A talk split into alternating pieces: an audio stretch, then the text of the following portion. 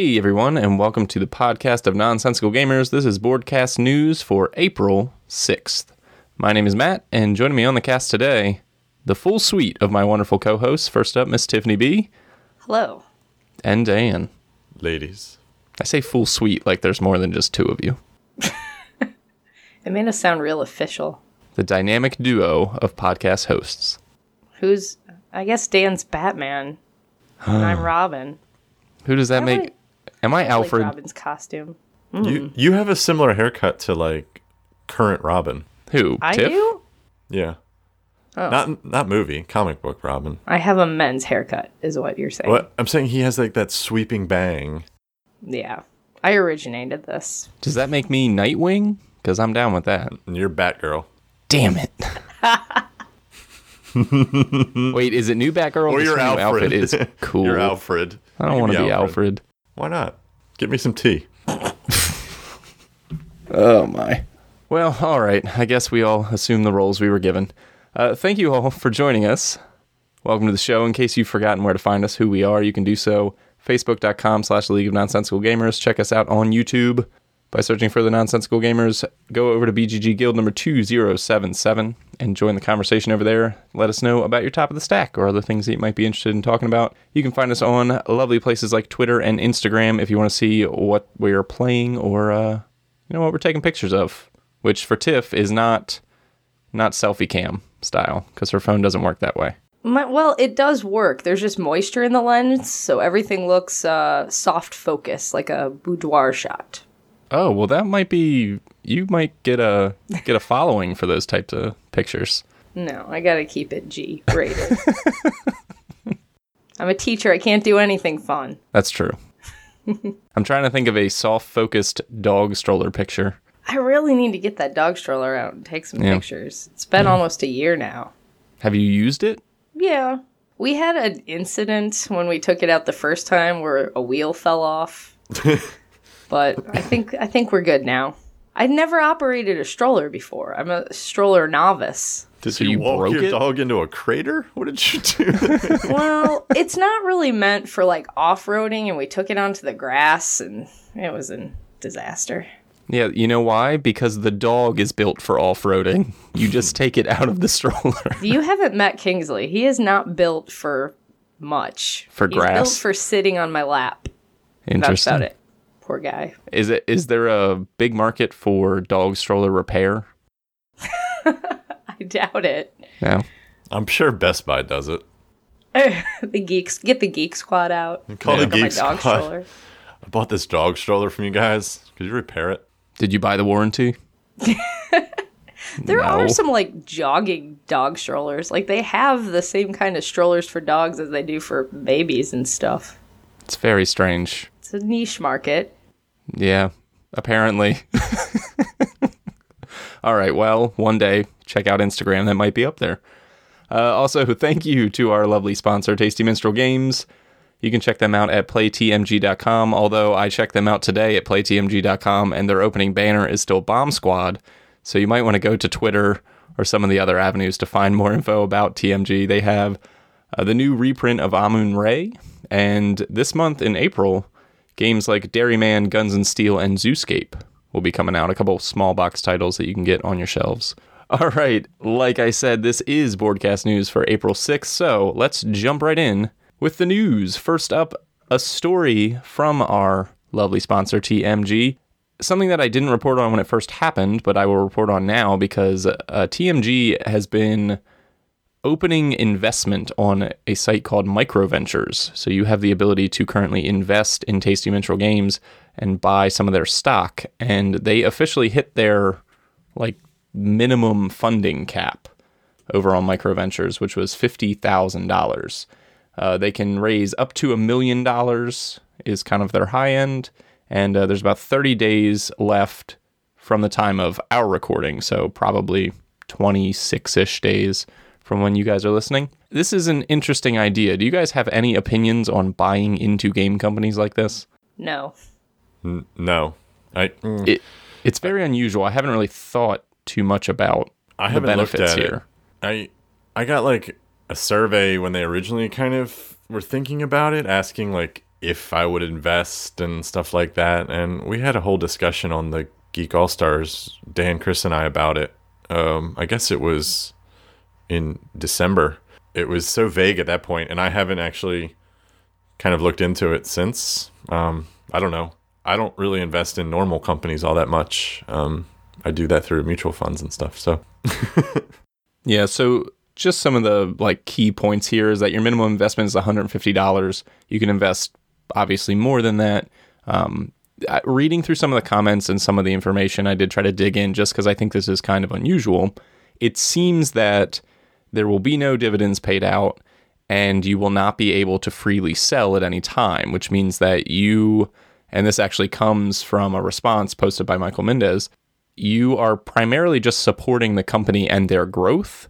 And the only chance you have to kind of get out or get a return is if TMG chooses to buy back the shares or if in the future they become financially stable enough where they can start paying out dividends. But they have no intention of doing so at this point, which means that So it's it's, almost like yeah, it's almost like a Kickstarter with no backing rewards. Although you can get a T-shirt. I mean, that's Or a hoodie. But to call it an investment, I don't know if they do call it an investment, but that's kind of. Uh, I'm not. You are it. technically a stock holder at that point, a I get it. shareholder. I get it, but and that's fine. I'm sure all the legalities are are in place. Whatever. Um, it's almost like a private offering, and that you, you're kind of stuck. Yeah. In, but they don't give you any kind of out. Yeah. No. As far as me, if I'm going to invest money, I want a return. I mean, that's just Exactly. basic investment 101. Like I don't. This is like this is almost like charity, not charity, but yeah, it's like crowdfunding. Yeah. So Uh, I think that the most interesting part of this for someone who's not looking to invest is that they have a detailed overview of their business model, their sales and revenues, and you know Yeah. profit margins and things like that. So that's pretty cool if you're interested in kind of the back end of the finances of a board game company. And TMG is doing okay. Like they're not they're not Fantasy Flight, they're not Asmodee, but you know from one of these like mid range publishers, you get to see some interesting There's numbers. a new there's a segment I'll do maybe next episode. I'll review their financials. I'm actually really curious about that. Mm, I'm trying to think of a pun that relates to board games and auditing. Yeah. Yeah. No, but there's on that. there's there's a lot to that one. there's a lot to glean from looking at the financials and it's kind of curious because you don't you don't get to look into board game companies to that level of detail. So that's why I'm actually curious. And if no Yeah. one else is fine, I won't break it down. But you know, I, I think it's interesting. Yeah, no, it is pretty cool, and, and it's fairly transparent for the most part. So, and um, if you do have questions or you're you are interested, uh, Michael Mindes has been very active responding to comments. You can post right on there, uh, categorize it by you know what your concern is or your question, and he's been pretty open with responding. So that's it's pretty cool. So that is from our lovely sponsor TMG. Uh, technically, I guess if you wanted to invest and be our boss, you could do that. You could steer the direction of this show. No. Nope. No. Okay. Cancel you that. can't steer Dan. He responds to no master. Well, next up is an interesting article written by Gil Hova of Formal Ferret Games. He wrote on his blog an article about gamer fatigue. And I'm not going to go into the whole kind of piece. It's actually a good read if you're interested in it. But the idea that I gleaned from it was this fact that gamer fatigue can set in when the honeymoon phase of buying games is over. So essentially, when you get into the hobby, you get really excited, you buy a whole bunch of crap, you buy anything you like, and then you hit a point where all of a sudden you realize, I cannot sustain this path. I can't keep buying games at this rate. I can't store them. I can't afford them. And they're not as interesting. You start to, as we say, we've kind of developed our tastes and things like that. But, you know, Gil kind of points it to you just get burnt out on trying to, you know, be called to the news, stay in the hobby, and that the sustainability of the hobby in this fashion is primarily through an influx of new gamers. Uh, so it's new people who are bright eyed and bushy tailed and not cynical like us and hate everything, who are like, let's buy all the games, all the games are awesome. And then you have seasoned gamers who start to pare down collections, only operate through the secondary market and things like that, and buy very few games. And I just didn't know. That sounds like a lot of what we talk about every episode, right? I was like, oh, Gil wrote this article about me. Yeah. Hey there, Gil. Yeah, I, I mean, I agree with that. I, it took me five years to get there, but now that's how I'm operating with my collection. I'm like, yeah, I don't really need this. You know, everything is pretty much average. So I Yeah. don't need new games. I got 500 other average games at home. And it only took Dan like selling. 30 days to get there. That's not true. Man, you guys really just rip on me lately for that. I am not grumpy about my collection. I have 300 plus games that I still enjoy thoroughly, but there's probably 60 or 70 that can hit the streets. I'm okay with it. That's that's pretty good, pretty good ratio. Do you guys feel like you hit? I mean, Tiff, you just kind of spoke to it. Do you think that you hit a point of fatigue where you had the revelation that, like, not not doing this anymore? Yeah, definitely. Yeah. Did you hit that point, Dan, or is that more your personality of like more critical and discerning? No, I think I think with the evolution of life, particularly my life, um, the time investment has taken it uh, has taken a hit. So it kind of just it kind of trickles down from there. So I guess in, I don't know that I'm fatigued. I still love to buy games, and I will still continue to buy games. But the kind of the realist in me is like, if I buy three games, that's probably going to take me three months to play those three because I still have six other ones I haven't played from last month. So yeah, the the time when I first that's the biggest kind of change. It's not the money, it's not the space really, because I I usually get rid of games at the same pace that I buy them now. But yeah, it's the Yeah. time. I agree with that. The time is a super huge factor in it. And the older you get, the more responsibilities you have, and the less time there is. Yep. Yeah. Sad. Just old and crappy now. Mm-hmm. Well, You being much older. Yes. so much older. whew. Like four months older. Let's quickly move along to something that's a little less heavy. Uh, there are four new scenarios available for the beloved Conan, That's great. which we talked last. Ep- What'd you say? so that's great. Next. well, I, I do think it's cool. So we talked about how Batman in the Conan Oh, system might be a be little so bit more good. interesting and way more cool. But it is nice to see that Monolith and Asmodee are still supporting Conan. They've released four new free scenarios. You can go in and download them. Um, so that expands the longevity of the game. You get to use more of the models that are there. And they uh, released the updated rulebook. So the first rulebook's pretty terrible. They released the updated rulebook. I haven't gotten a chance to read it. Actually, trying to download it froze my whole computer, uh, which was strange. I don't know if that's my computer or the rulebook, but yeah. So Conan still getting support. Something to check out. Maybe the rulebook, like the game, will take two years to deliver to your hard drive. Yeah, that's what I was thinking. Like, great. It's No, that's cool. Just as I really, yeah. Once they announced Batman, all interest in Conan just went out the window because now I just want to throw batarangs at things. I was talking to Kel about how I might get rid of it, and she's like, "Well, you spent so much money and you waited so long, and you really like it." I said, "Yeah, but You can get that Batman." money back. Easy. Well, and that's what I was wondering. I w- Prominently is Robin featured in this Batman? That's what I want to know. but Kel, I really want to play as Alfred. So Yes. no, I Tiff I and I think will that- play while Matt brings us tea the whole game. I think that once the Batman like formal announcement comes or once the Kickstarter starts, I think you're going to lose a lot of the Conan value because I think it's going to be new and hot and people aren't going to want to buy the Conan, so I might want to sell it now while I can. That's the spirit. Yes. Welcome to the club. But I like it. Like it's a fun game. Yeah, we got other mm-hmm. stuff And to you've play. played it. Moving Yep. on. Also, I don't know how to sell things on BGG. Can you guys help me? I'll sell it for you. You just go to the Oh, market. Will you be my broker, Dan? No broker. There's a small fee, at least 30 basis points. 30 what? No, sorry. Oh, yeah. Anyways, You went over my head. I don't know finance. I work in tiny angry children. anyway, uh, Hasbro. Remember how for some reason we're the only people who cover the the Hasbro gaming competition? uh, they announced their new fall winner.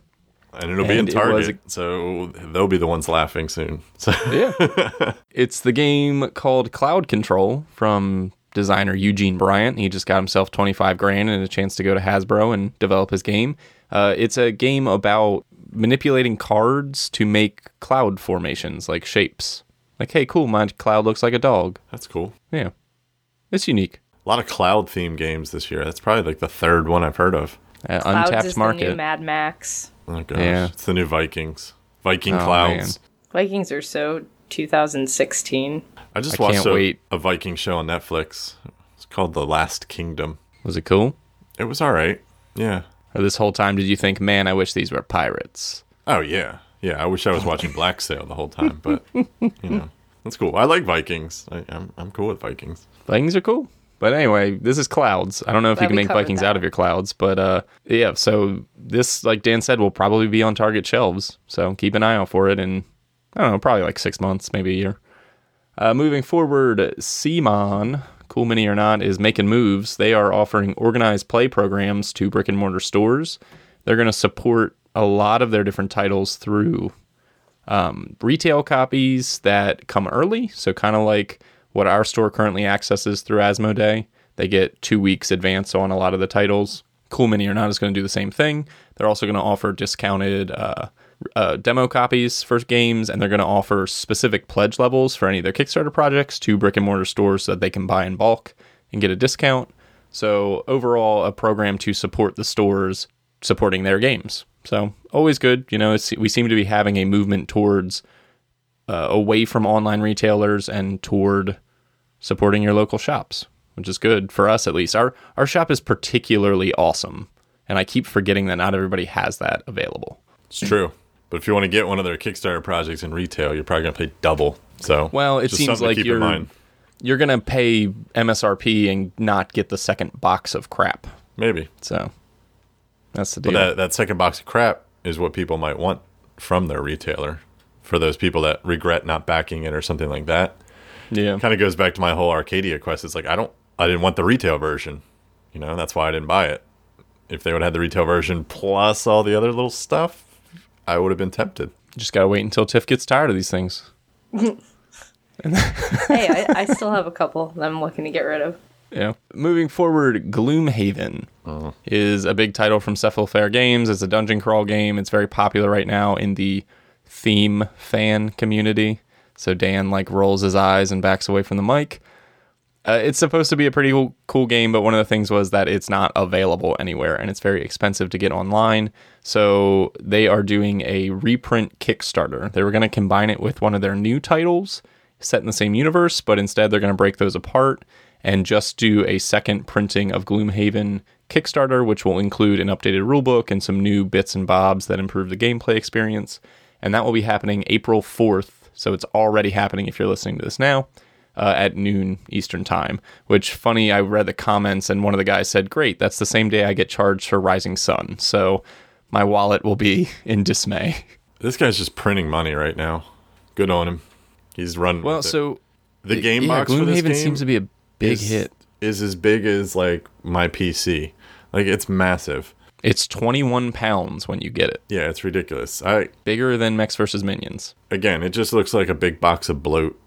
I don't think you probably need half of it, but people are enjoying it, and that's what matters. Yeah, it's tough to sort through. I haven't heard really any negative comments about it, but I also haven't really dug deep into a lot of people's opinions, so I don't know. I mean, I always wonder, like, with these big Kickstarter games, like the, I don't know, and it's kind of like it goes back to Scythe or Scythe or Scythe or whatever you want to call it. Um, yeah, like so everyone who like backed it loved it, but the people who didn't back it and played it, it they seem to be much more critical of it. And again, I get think it goes back to that. I put money into this. I put hype into this. I'm, I'm, you know, I want this to be good, so I, I have a bias towards it being good. Yeah. I'd be curious to hear from some people that didn't back Gloomhaven what their kind of honest opinions are. And that's not to say that people that backed it don't have, you know, valid, valid opinions. I just I always find it I find it interesting to kind of take a step back, you know, open the curtain a little bit and see the other the other opinions out there because with a game like this that had so many backers, it's going to bump the ratings, it's going to bump the hype, it's going to bump everything and you have to kind of, you know, maybe peel back the layer to get a, a dissenting opinion. Yeah, there's always that component of I'm the one who bought this, I'm the one who thought this was a good idea, so I'm going to try to confirm that in some way. Yeah, it's it's cool. I don't know what the, the psychological name for that kind of bias is, but um, it's it's an interesting phenomenon, especially in, in board games with Kickstarters. Well, there's something called confirmation bias, which is where I try to, my brain naturally sorts through information and pulls out things that support my previous ideas. So I look for all the pieces of Gloomhaven that I like because I think that I like it, kind of thing, and I minimize the things that I don't like. So that might be a play. There might, I'm sure there's some other things too. Could be an awesome game, but I played his first game, Forge War, and that was not an awesome game. So I Well, would- people like that one too. that one. mhm. I yeah. we'll bring Smee on to talk about that one Yeah. Well, because he backed it. he backed it, and we played it, and he was like, "What?" mistakes. I remember I always think whenever I think of Cephalofair games, I think of a story from a previous Origins where Forge War was on Kickstarter and Cephalofair was a very small company. Um, he was sitting there at a ta- at the end of the table just having open demos, and nobody was sitting there. And I walked by to look at it because I said, "Oh, you know, I've heard about this game." And he was like, "Well, do you want to sit down and play it?" And I knew it was a longer game, and we were about to start a game. I said, "No, we're about to play something." And Forge War is like this big economic Euro game. I said, We're about to play something. And he goes, Oh, what are you going to play? And I look down at my hands and I'm holding Doodle Quest. I was like, Um, I'm going to go play this drawing game. Maybe I'll see you later, Forge War guy. Well, that's nice because Smee was it two two or three years ago at Gen Con. Smee actually bought an event ticket to demo Forge War, Yeah. and and he never showed up for his own for his own event. Yeah, Smee was hmm. livid. That's frustrating. Yeah. it's $2. Yeah. No, but No, it- that is- more importantly, it's lame, the but apparently, time. yeah. Like you know how Gen Con is. Gen Con's all about if you got a schedule, you got to stick to that schedule, kind of thing. And Yeah. Smee was really looking forward to demoing, and I remember that. So, And if he had demoed it, maybe he wouldn't have backed it. who knows? Anyways, he seems like a good guy. Um, Yeah. and, and good on him. His business model is is kicking ass right now. Uh, and Gloomhaven is currently number 15 on the BGG ranks. Yeah, I, those ranks are so dumb right now. I'm not even looking. They have been anymore. completely torched in the last three years. Like they just three years. Try three months. Every game. No, I'm just come saying, like the over the last, they've they've proven to be very fickle in the last couple years. Like just whatever's hot jumps, and then it gets like stuck somewhere in the 100, even though it probably should fall farther. But no comment. Gamers are fickle. no comment. Puerto Rico's still up there, and Agricola, Classic. yeah, right under, right above Gloomhaven, Blood Rage, and Imperial Assault. Insane. Anywho, uh, so moving on to some game announcements. Dan mentions uh, Scythe, Scythe. Stonemaier Games has sent out their newest expansion to Scythe. It's going to be called the Wind Gambit. It's going to come in quarter four, and it's going to introduce like these crazy airships, which change movement rules. They don't have to worry about water, things like that. Everyone gets to start with one. This is actually a fan made expansion that a guy posted on Facebook, and Jamey Stegmaier really liked it, and then they developed it and put it out.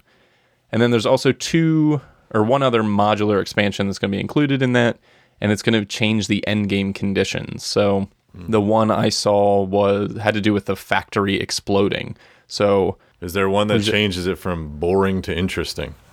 I don't know. It's you know end game when this game feels interesting. Place The game seven. ends. Place seven stars instead of Yeah. six. I don't know. It might be cool. I like. I still like Scythe. I don't hate Scythe, but I also bought it. So who knows? The art is real. nice in that Confirmation game. bias. yeah, Tiff. When am I going to see you that. next? I got an art book staring at me. Tiff, you don't even see the art when you play the game. That's the sad part. It's all true. in the card I card know. deck. That's why I wanted the art book. It's in the card deck that you only see seven of them. All right. Moving forward, Pandasaurus Games has Red Scare coming out, which is a four to 10 player social deduction game. I saw the box art and thought that looks really cool because it's got a, it's this Soviet era, like Cold War kind of thing. And I thought it looked really cool. And then I saw that it's a four to 10 player social deduction game. And I made the same face that Tiff just made, which is like kind of vomit in my mouth. But the reason why I still feature it is because this game involves secret decoder glasses. You know those like red and blue decoder mm-hmm. glasses, or those are like 3D glasses, but like that red thing you like, s- like the Jumanji board game. Yeah. You stick the thing in, and then all of a sudden the bats attack you. Yeah, so you have to wear glasses at some point to reveal hidden information. I have no idea how that works. It seems super gimmicky, but it made my news. I was news. waiting for someone to do this. Yeah. I don't get Haba how. has Haba has a game with something like that. It's uh, like rocks. Yeah, the rocks game. or something like that. Mm. Yeah. How I does have this- it. Haven't played it.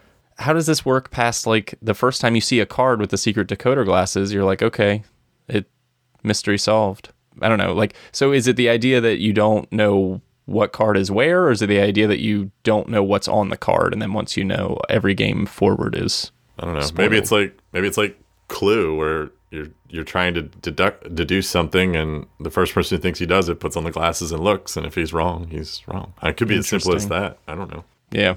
Anyway, it's coming along. Red Scare. It is pretty. It's super pretty. I really like the art style.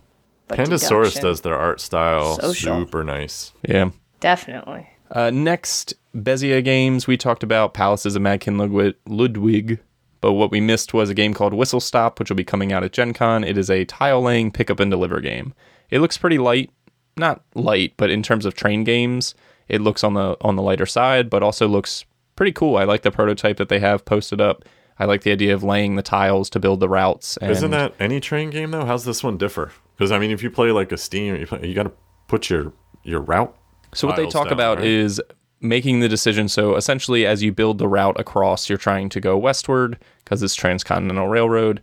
Uh, you have the option to stop and deliver your goods at smaller cities along the way, and that helps build your company's value. So you're essentially investing, or you can prolong the pickup and deliver, travel further, and get like bigger payouts in terms of funds when you deliver to the further cities. All right, that sounds like any train game. I'm just trying It to. does sound pretty standard, but it seems lighter. It's supposed to play in like an hour, I think. That's fair. So I yeah, I'll pass on this and just listen to a Go West album. Yeah, because I'm the king of wishful thinking, baby. Yeah. Whoa. Come We on, you love the 80s. there. You gotta hit the 80s reference, Tiff. Actually, that might be 90s. I think that's nice. That might be early, early 90s. All right, well let's move forward into Matt, Matt doesn't while know what I'm talking about. while Dan dreams of times past. Uh, let's talk about Mercury Games. They have a game called Shop in Time, and this is going to be a real-time drafting game Mm. that involves an app where the f- base gameplay is this like Price is Right mechanic where you're drafting cards. God. You've got a set like spending limit. You draft cards that you think are valued at a certain level. You make this like little shopping cart, like, oh, I drafted these three cards. I hope that their value is equal to or lower than the value that I have to spend. Closest without going over wins, but you don't know or you know the era that those cards came from. So maybe it's like 1942 shaving cream, and you're like, how how much does this cost? And you don't know until you use this app at the end of the game to scan your items, and actually tells you what their value was. Yeah, you So said you said real time and app, and I was like, nope. Yeah. well, I'm still wary of games that use apps. I don't really even know why. It's not like I'm like, oh, this app won't exist just- and the game will be worthless. I don't even think that. I'm just like, oh, it has an app. No, Uh, it's just the old school. I want I want my game on the table. I'm too old for this. Yeah, exactly. too old Matt, for this. How do you feel? You're the youngster. I like the idea of when they said Price is Right game. I was like, cool. I like Price is Right. Unless it's, my favorite thing. Then Well, I like guessing the prices too, but I don't want like this game won't have any longevity. they're inflated prices on that show. no way a Windex. There's no bo- way a bottle of Windex costs seven fifty. Come on, let's get with it. In Bob. California, maybe maybe they don't have much water over there. it's true. so they have to buy Windex to clean their house. um, sorry, California. All right, what's next? Yeah, we still love you, California. We You- just lost a lot of you don't have water. That's a fact. Yeah, that's a sad fact. It's not. I a- feel for I'm you, not and you celebrating. have to pay a lot they, for they Windex, come apparently. to this podcast to hear things about board games, not be reminded that they're thirsty. of impending tragedy. Poor California. Uh, all That's right, my well, favorite let's talk- state. I'm not gonna lie. I love that place. California? Yes, I love California. I don't know. That's kind of like saying North America is my favorite continent. Like it's a, it's too big. How do you love all of California? Every place I've been in California, I have really enjoyed. They're all so different. I know, and it's pretty awesome. Yeah. Like, I, yeah, I used to work out there a lot, and I really like it. All right. Well, you saved our listenership. Thank you, Oh, I'm not. Yeah, that's just the, that's just another fact. California, Dan. Forever the diplomat. California. All right. Let's talk about another game from Surprised Stare Games. It's called The Cousins War. Can we first talk about the name of this company? Is that like is that the feeling they're trying to elicit from you when you look like it's like, oh my god, this game's not crap. Look at my surprise stare. Like, what, what- I j- he's forever on Tiff. He can't I, can't turn it off. I just He's Dan through and through. Surprise Stare presents Plan B games. like, That's what you have after you found out Plan B didn't work, and you're like, oh That's no, I'm gonna name my game studio Deer in Headlights. mistakes were made. Games. yes, exactly. Uh, th- no, they have a game called The Cousins War, which is actually Even referencing better. the War of Roses. Oh, I thought it was about West Virginia. Yeah, no, Man, no. I'm just, I'm just. I, all right, I saved California, but I'm sorry, West Virginia. Oh man, I'm kidding. you can only keep one state at a time. So I really like No, West Virginia. is- There's a lot of good campgrounds. There's some lovely water sources, some nice mountains. Don't talk about water, Dan. California's back off. Oh God. Welcome to our state by state episode. Can't wait till we get to states I know nothing about, like Montana. We need to do a we need to do a listener demographic so we can kind of steer clear of kind of where the heartland of our listenership is, and then Who should we? Yeah, who should we really is the direct heart of it this all. to? Everybody knows that. Is it Ohio? Well, we certainly aren't very nice to Ohio. you should be nicer to Ohio. I'm pretty sure the North Market is Home Kel's favorite place in the whole world Yeah, see? because they have. We've- I like Columbus, and- but then there's the rest of Ohio. Have you even seen the rest of Ohio? Dan, I'm from Ohio. It can't be that bad. Hmm. You're right, Robin. Sorry, Batman apologizes. Alfred, Would give you guys tea. like some tea? All right, so the Cousins War is a two-player area control game. When I read about it, it sounded a lot like 13 Days, which is a good thing for me. I like that. The issue that I, when I dug in further, it seems very simplistic. There are only 17 action cards, and there's only three positions on the board. So I, I read the game and thought that it sounded very cool. And then I actually looked at the pictures and read the cards and things, and it seems like it might be a little lighter than I was expecting. So I'm gonna have to wait and see more about the gameplay. Uh, but you know, two player area control is always cool by me. So has my attention. That's a Mac game for sure. Yeah, so three spaces on the board, 17 cards. If you just add 60 minis, you have a cool mini or not game. Oh, I'm just kidding. You just zinged him, Dan. I got him. You really did it. I got him. Dan destroyed. I'm not Right. Now destroying You're not. Now Atlanta Get doesn't wrecked. like us. All What do you like about Atlanta, Ugh. Dan? I like the Go. airport. It's a really nice airport. I mean, Okay, cool. We're back. wasn't Nelly from there? Nelly? Maybe. Yeah. There's a bunch of That's uh, rappers from I the enjoy Nelly. ATL. Ushers from say. Atlanta, I believe. I There's a like lot of- him. Yeah, yeah.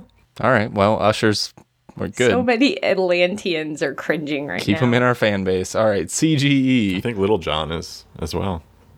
Maybe. Do You think Usher listens? I think he does. And I hope so. I think he does. Pretty sure he does. CGE continues to print money or attempt to, although I don't know that I necessarily agree with their decisions. Thank you, Dan. Uh, Codenames Duet is coming out, a cooperative two-player version of Codenames. Wait, can't you already play two Codenames two player and cooperative? This is Yes. so basically I'll tell you the one component that makes this game need to come in another box. Well, two components. First, the spies are green, not red and blue, obviously. Need to buy it for that. Two, the little like codex card that you get that tells you what's what on the board is double-sided and you put that between the two players. So if I'm on the right side, I'm seeing a little map of my spies, and on the other side, my opponent or my cooperative player is seeing a map of their spies and you're trying to go back and forth getting each other to guess all of the spies before the timer runs out and there are two assassins one on each side of the card. Uh, so essentially i think you could probably jerry rig like putting two of the base game cards together back to back and maybe like one person be red one person be blue so if you really don't want to spend the $20 to buy this game you could get away with if it If you really need to play Codenames two player, cooperative yeah yeah. I I, think- don't know. I think the base game two player version is just fine. The cooperative version Yeah. where you race against the clock. Yeah. Yeah. It's not bad. I played it a couple this times. This just gives you another option. What it does give you is it gives you new word cards, which is nice. You know, if you didn't feel like you had enough in the base box, although there's a ton, you have a whole new set of word cards. Um, and then you can combine it with your Marvel version when that comes out. No? Getting a lot of head No. shakes. Dan like literally just like looked away and was like, I'm gonna do something else until he's done. So, okay. Codenames duet. Not a not a fan. No, I Moving just don't see a need for it. But No, I agree. I agree. Uh, Renegade Games and Kane Klenko are at it again. Flip Ships is coming. This is a cooperative dexterity game. Uh, it's like a sci-fi aesthetic. The I don't know much about the gameplay. Actually, there doesn't seem to be much about the gameplay out there. But uh, Quanchai did the art, and it's pretty good looking. I'm a fan of it. It's I got love it. yeah, So pretty. it's really good looking. So, uh, Renegade's killing it. I think it's a good combination. I'm interested to hear more about the game because dexterity is cool. Cooperative dexterity is neat. Uh, just don't know too too much about how it actually plays. This is a Tiff game. This is a Tiff game. Get If on it were on Tiff. Kickstarter, I'd back it right now. Just want you to know that. Uh, moving forward, North Star Games has announced that they're going to continue on with Evolution. They're going to go to the ocean this time. They are starting development on Evolution Oceans, or I don't know what they're going to call it, but that's the idea is that it's themed underwater. It's going to be a standalone expansion that you can combine with the rest of the game. And you're going to start, like, the food's going to be plankton. You're going to start with little tiny fish, and you can get all the way to big, big sea creatures. So if you like oceans and you like evolution, they're still chugging along with that. man, I need to play that. I've never played it. I have it. I've had It's it It's not a for bad while. game. the base game's not Hmm. very good. What do you mean? It's okay. No, Did you play with the updated cards? no. Oh, yeah, they updated the cards to make the carnivore strategy a little bit more tempered Yeah, because there was like a breakout strategy in the in the base game, and they released a whole new set of cards to replace them that made things a little bit more balanced. And then I have flight, but have not played with it. But I hear it's it's not bad. People like it. This game just keeps on coming. They've got like four different versions of it. Uh, and the last, in terms of game announcements, we're going to talk about IELLO. IELLO just doesn't have anything for us anymore, does it? We really just, I think like we've IELLO. progressed beyond them. I like their small box I like their- things. So Ninja Taisen is is supposed to be pretty good. I almost bought the Japanese version of it. It's a two player for their small box games line, which is good. I do like their small box games line. I have several of those. Uh, it's just overall, IELLO. They don't have IELLO really needs a, a storm chasing game. oh, yeah, they do. God, they would make it look so pretty. Well, one of their other games that they have coming is called The Legend of the Cherry Tree That Blossoms Every Year. That sounds which awesome. is just the craziest title. Uh, it used to be called Hirohito, which is just a much more elegant, simplified, streamlined title. Is it a f- Why wouldn't they is go it a with that? feudal cherry tree? This is more descriptive. Yeah. Yes, that's true. You know, Tiff. I, ge- I have a lot more information about this game right now from that title. Do you tell me what you think this game is about? I think it's a pressure luck set collection game. I gotta stop filling I out the show notes so detailed. yes, it is a press your luck set, set collection game for families. Something to look into. It's super pretty, as usual. So, but didn't they? Are they the ones doing Yamatai? No, that's Days of Wonder. Days of Wonder. Okay, I was gonna say they went with a normal title there, but no, it's a different company. I like Hirohito. That's a great title. I like the Legend of the Cherry Tree that blossoms every year. I mean, so many games have one word titles. Like, It's true. think outside of the box. You're one of the reasons why like two early 2000s punk pop bands always had like full sentences as their song titles. Thanks, Tiff. It's all because of you. Just mix it up. That's all I'm saying. Yeah. One word, it gets boring and everything sounds the same. Yeah. Everything's like a city in Japan now. Okay. What? Gives me no information. You know where it's going to be set, and that you'll probably be trading goods because that's all those games are. That's what you do on an Fair island. enough. it's true. Fair enough. All right, two things of app news before we jump into Kickstarter Spotlight. Uh, all four games will be doing the Exodus Proxima Centauri port from NSKN, so that will be digital at some point. You can look in the future. And Tokaido is now available on iOS and Android. So we were just talking about how we never play Yeah. Our physical or digital copies of that game. So I play mine. I don't know what's wrong with you guys. yeah, The Tokaido app is it's pretty slick. I was in the beta for it, and yeah, it's pretty. But like, which is all we ever say about that game. I like that game. that's kind of its one Of those games I can just sit down and just switch my brain off and just enjoy it. Yep. It's nothing. Yeah, it's not more than it. My board it wants game to club, be. club kids love it. Plus, I want to try the the other expansion. Yeah. Well, check it out. I think it's like seven bucks if you're into it. Moving on to Kickstarter Spotlight, we've got a couple of projects to dig into. The first is Stop Thief, which is the first title from Restoration Games. Uh, I believe that's is that led by Rob Daviau. He's part of it. He's part of it. I think he's the big one of the big names. Uh, this is a company whose goal is to revamp and revitalize older games that had kind of good bones but needed a modernizing. So Stop Thief is a game from 1979 that was pretty cutting edge at the time because it used this crazy uh, battery powered phone. It, it, you know, I don't know how to describe it. It was like the uh, Mall Madness Date. thingy. Or yeah. Yeah. But yeah, or dream. I like how Dan went right to Dream Date. Like- Isn't that the one that had the phone? yeah, I think so. But it, it had an electronic component. It was the app of its day, and it was very high tech. essentially, in the game, what you're trying to do is move around and catch thieves uh, to score points and things like that. And it was a roll and move game. What they've done in this version is one, given it a total kind of facelift in the art direction. I think it's really sharp. They've redone the board so that it's not uh, square spaces. It's actually this point to point, circle to circle thing, which means that they could um, overlay that on top of a full art board. Uh, and then it has, instead of roll and move, it's got card based movement selection. So you can actually have some control over how you move, and those have some special powers related to them.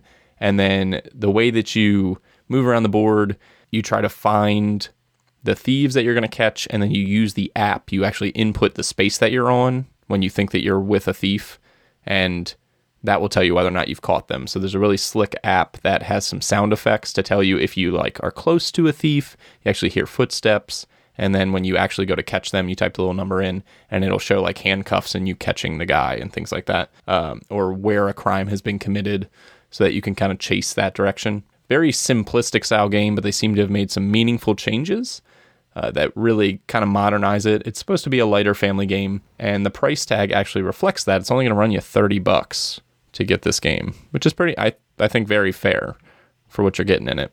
I like the idea. I'd back it just to support the idea, like restoring old games, or this is one step closer to designers like making new rules for my crappy Kickstarter games. Yeah, so if you wait like 20 closer. years, you'll get the Zombicide redesign. Yes. Well, no, I sold all my d- Zombicide. Oh, you'll get maybe we'll get a planetarium redesign in 20 years. Dan will be happy. Dan won't care. I'm pretty sure. He would make a snarky comment, but he's tweeting right now. So No, I just uh, yeah, planetarium's not good. Uh, one of the cool things that they're doing with the stretch goals here is that they're unlocking new modes. So they've already unlocked uh, a classic mode, an advanced mode, an intermediate mode, a solo and co-op mode, and if they can get to 75k, they will unlock a one versus many mode. So that means that you're getting all kinds of variety in the game from a very simple system. And think Steve is should- actually oh go ahead. I think they should redesign Battling Tops next. Oh, I love that game. It was at my grandma's house. It was like one of the first board games that I was like totally in love with. I Sorry. Yeah, um, We used to play this roller coaster game where you moved little marbles along the track, and every now that they'd hit the roller coaster slide and they go to the middle. This I don't remember what it was called. This kind of hits on the same note as like remaking movies for me. It's like just just let the past lie and let's let's move forward. No, let's go back. No. That's what I say. That's what I always say. I guess the I mean, question not up is for movies, but for games, was the design originally interesting? So they feel like Stop Thief was actually a good game for its time. Let's modernize it. So I mean, some movie remakes are just cash grabs. I don't know. I feel like this could potentially become that kind of thing. Not restoration games specifically, but trying to pull old games forward could be kind of cash grabby. But they seem to be doing it in a good way. I don't know. There's enough old games and the good ones have stood the test. You know, just let let everything just let's just let's press forward. Do you, as a designer, find it interesting to see like where we were in '79 versus now, like how to how design has progressed? Yeah. It's a history. It's a kind of it's like an audit trail kind of of like what what was and what is now kind of thing. I get the idea. I mean, it's I'm not I'm not hating on the idea. I just for me it sits like I don't need to see Godzilla remade 7 times. Like or The new Godzilla was good though. I know what I'm I just, just saying. saw the new King Kong. Oh, how was was- that? Awesome. I Yeah. loved it. Loved every minute of it. Eh. I guess yeah, it's fine, but whatever. Is it better than making? All right, so would you rather have an Like, they're old gonna remake- game or movie? They're remaking Jumanji. Like, get out of here. You don't need to remake Jumanji. Jumanji's amazing as is.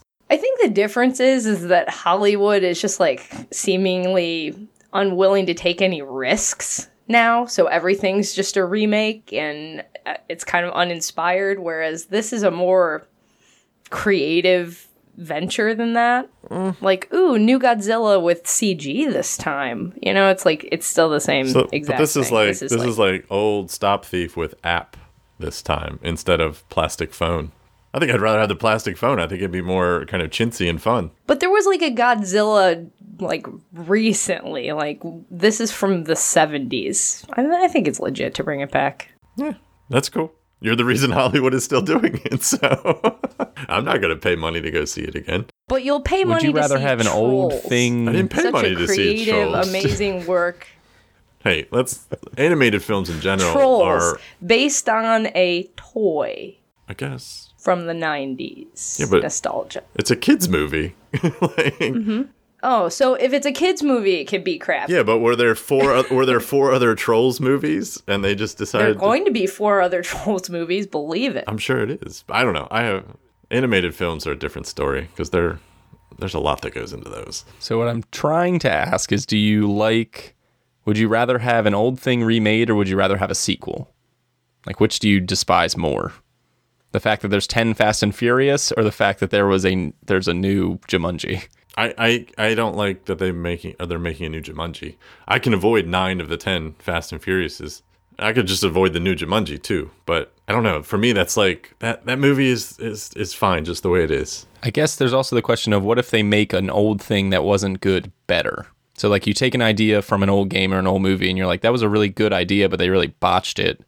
I'm going to use modern techniques to make something cool. awesome I, I, out I of just it. said I said for me personally, I I'm not interested in it. That's all. And I understand board games in general are probably recycled ideas over and over and over. That's like that's the the nature of game design is that you're borrowing from the past. But this is literally just putting a new coat of paint on an old game, and I don't, know, I don't know. And and if they thought the Yeah. old game was good enough Yeah. to warrant that new coat of paint, does it really even need it? Just keep it the way it is. Okay. Well, let's talk about something completely original that's never been redone. Uh, the the Grimm Fairy Tales Jeez. In a game. No, I'm just kidding. Uh, the Grimm Forest is our next project, and this is a two to four player, 40 to 60 minute board game where you're set in the Grimm Fairy Tale universe and you're trying to build houses, collect resources, and build little houses. Now, very simplistic uh, and upfront, not a game that I will necessarily back, but high production quality here and an interesting design. I, I watched a gameplay video. It doesn't seem overly complex, but actually a, a unique little title. So essentially, what you're trying to do is through blind movement, not movement, but blind selection, you're going to be traveling to one of three different areas where you can collect resources straw, brick, and wood, like the three little pigs. Uh, you go to those locations, but your opponents are also going to those locations. If you go to the same location as your opponent, you have to share the resources that are there, so you don't gather as much. If you go to somewhere by yourself, you get to take all of it. You're trying to use those resources to then build these little modular houses where you actually build them in three plastic parts, which are really sharp looking. And the first person to build three houses will end the game.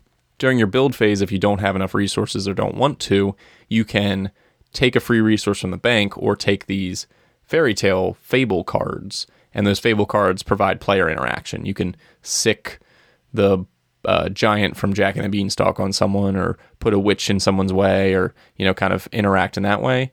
And then depending on when you've built your houses, you might get the aid of a fairy tale uh, hero or heroine. So overall, a very cohesive thematic game and kind of a light uh, resource management with like a little bit of not bluffing, but a little bit of like secret information to make things tense and interesting.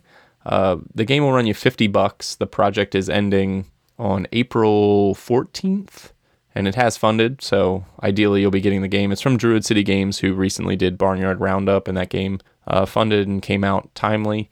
But what do you guys think, Tiff? I, I this seemed more directed Yeah, towards you. I got that feeling when I saw this. This would be. It seems like a board game club game, like maybe a little bit Mm-hmm. too light for for my tastes, probably.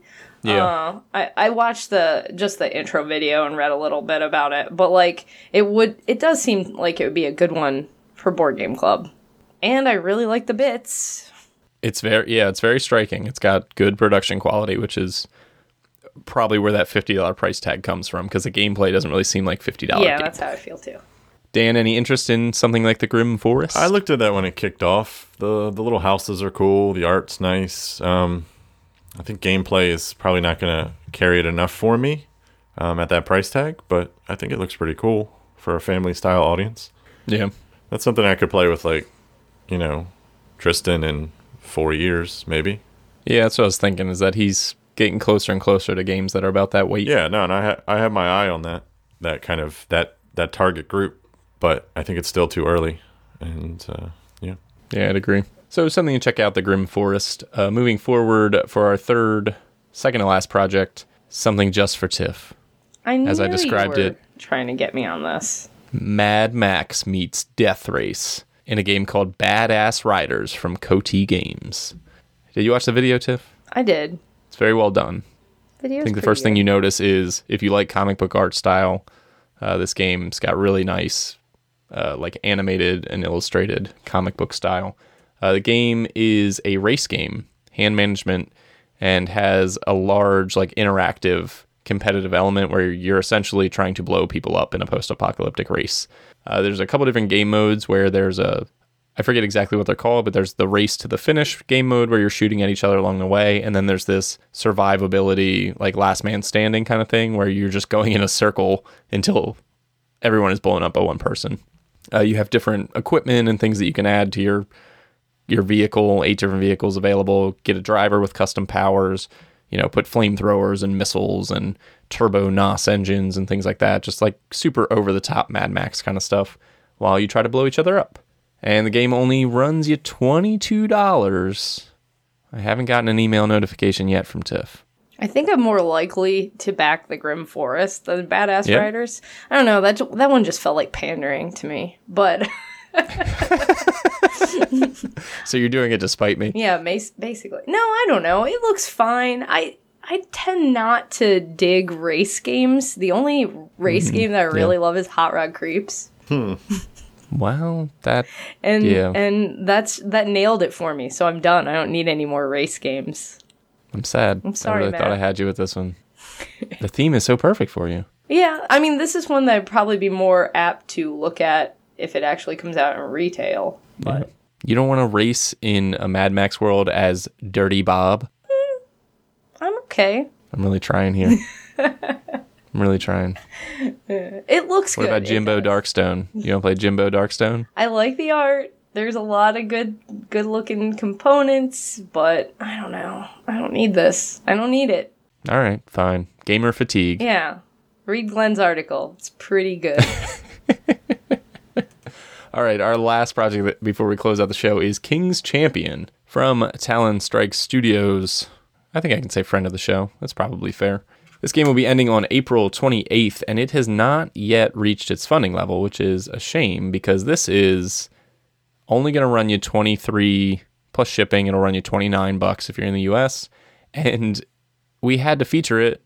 Not only is this from a friend of the show, but also Maryland State Sport is jousting, Dan and Tiff, and this is a two-player jousting game with some really nice like pencil sketch art style. Jousting is awesome. I like jousting.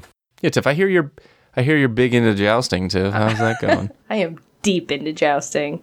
No, Yeah. I like had a little moment of jousting obsession after attending the Renaissance Fair this year. Check out Full Metal Jousting. It's a show. It's a reality show about jousting in Canada. Canada does all the reality shows. God bless Canada. all the cool stuff. That's what Canada Yeah. does. well, they do. Yeah, that sounds like a way better reality show than Big Brother, where they sit people in a house and Yeah, but it's not as good out. as I'd rather watch Property people Brothers joust. or Love It or List It. Okay, Debatable. those, Have- those aren't really reality shows, though. Those houses are real. Those people are real. When- yeah, but reality TV, I okay, they're not reality like contests. yeah. Okay. I would Like Survivor. That's the kind of reality I would, show I will watch, though. I would much rather see two 300 pound dudes try to kill each other with a lance, but that's just me. Is it like a continuous show, Tiff? Is it like a, you're they play they go episode to episode until one person is standing or something? It's like, There's yeah, they do kind of like a tournament thing where there, there are people that survive to the last final joust, and then there's a champion. Nice. Interesting. All right. Well, Yeah, it's cool. But this game is are they cool the King's too. champion at that point to bring it full circle? Are they the Yes. King's They're- champion? They're, yes. the King's champion. Back it now. Well, this is not a Kickstarter Kickstarter. about a Canadian TV reality TV show. Uh, this is about King's Champion, the two-player jousting game, which has a lot going on in it for such a small price. It seems like you get a lot of components and a lot of, lot of gameplay. Uh, it's got some card management. It's got some worker placement kind of stuff. It's got some dice placement and dice rolling, and you're going to be competing across multiple rounds with your three jousters to uh, gain reputation and promote your house and your And become the king's champion. so I, I think that's where they're going yes, with and that. become the king's champion. I think that's the idea. Yeah, just seems like there's a lot going on. You know, I was surprised as I scrolled through the page. They give you the full phases of play for a basic round. There's also multiple modes, just to throw that in there. But just a lot of different things where you can, you know, you multi-use cards where you can, you know, get squires or upgrade with equipment, and you have some of that worker placement to get different upgrades and resources and things like that. Get new abilities for your specific jousters, so a little bit of customization in there. Just a lot going on. Seems like a really it's meaty for a two player. exactly, yeah. As they say, there is worker placement, resource management mechanics, and innovative combat through the dice rolling. So, a pretty cool pitch for a what I, I thought was going to be a small box game until I kept scrolling and scrolling and scrolling and seeing everything that was involved in it. So, a lot packed in there, and it's jousting. and it's jousting, which is apparently we agree Awesome. all three of us that jousting is cool. All right, so that is Boardcast News, Kickstarter Spotlight. Thank you all for joining us on the podcast here. Remember, if you want to reach out to us, you can do so on facebook.com slash the League of Nonsensical Gamers. Shoot us an email at podcast at nonsensicalgamers.com. Check us out on YouTube or the BGG Guild number 2077. Feel free to get yourself a micro badge. We'd be happy to donate some geek gold. Check us out on Instagram to see Tiff's one wheel dog stroller or what we've been playing. If you really enjoy the show, if you want to help us get noticed or give us some feedback on what you like and don't like, you can do so on iTunes. Give us whatever stars you feel we've earned and leave a comment to let us know what you like and what you don't like. That is the best way to kind of let the community know what you think of the show. If you want to talk to us directly, we are happy to do so. Twitter is the best place to do that. And Tiff, if they want to reach out to you on Twitter, what do they type into that little box? I am at inept gamer. And Dan, if they want to talk to you about how Rising Sun makes your sun rise, where do they do that? Not on the internet. No. at scandalous underscore nad or at league nonsense. and you can find me at Cinnamon Buns, spelled phonetically, and it's phonetic no matter what anybody else says. Stupid. You all can go away. Thank you all for joining us. We will see you next time for a full episode. Everyone, say goodbye. Toodles. Bye. Bye.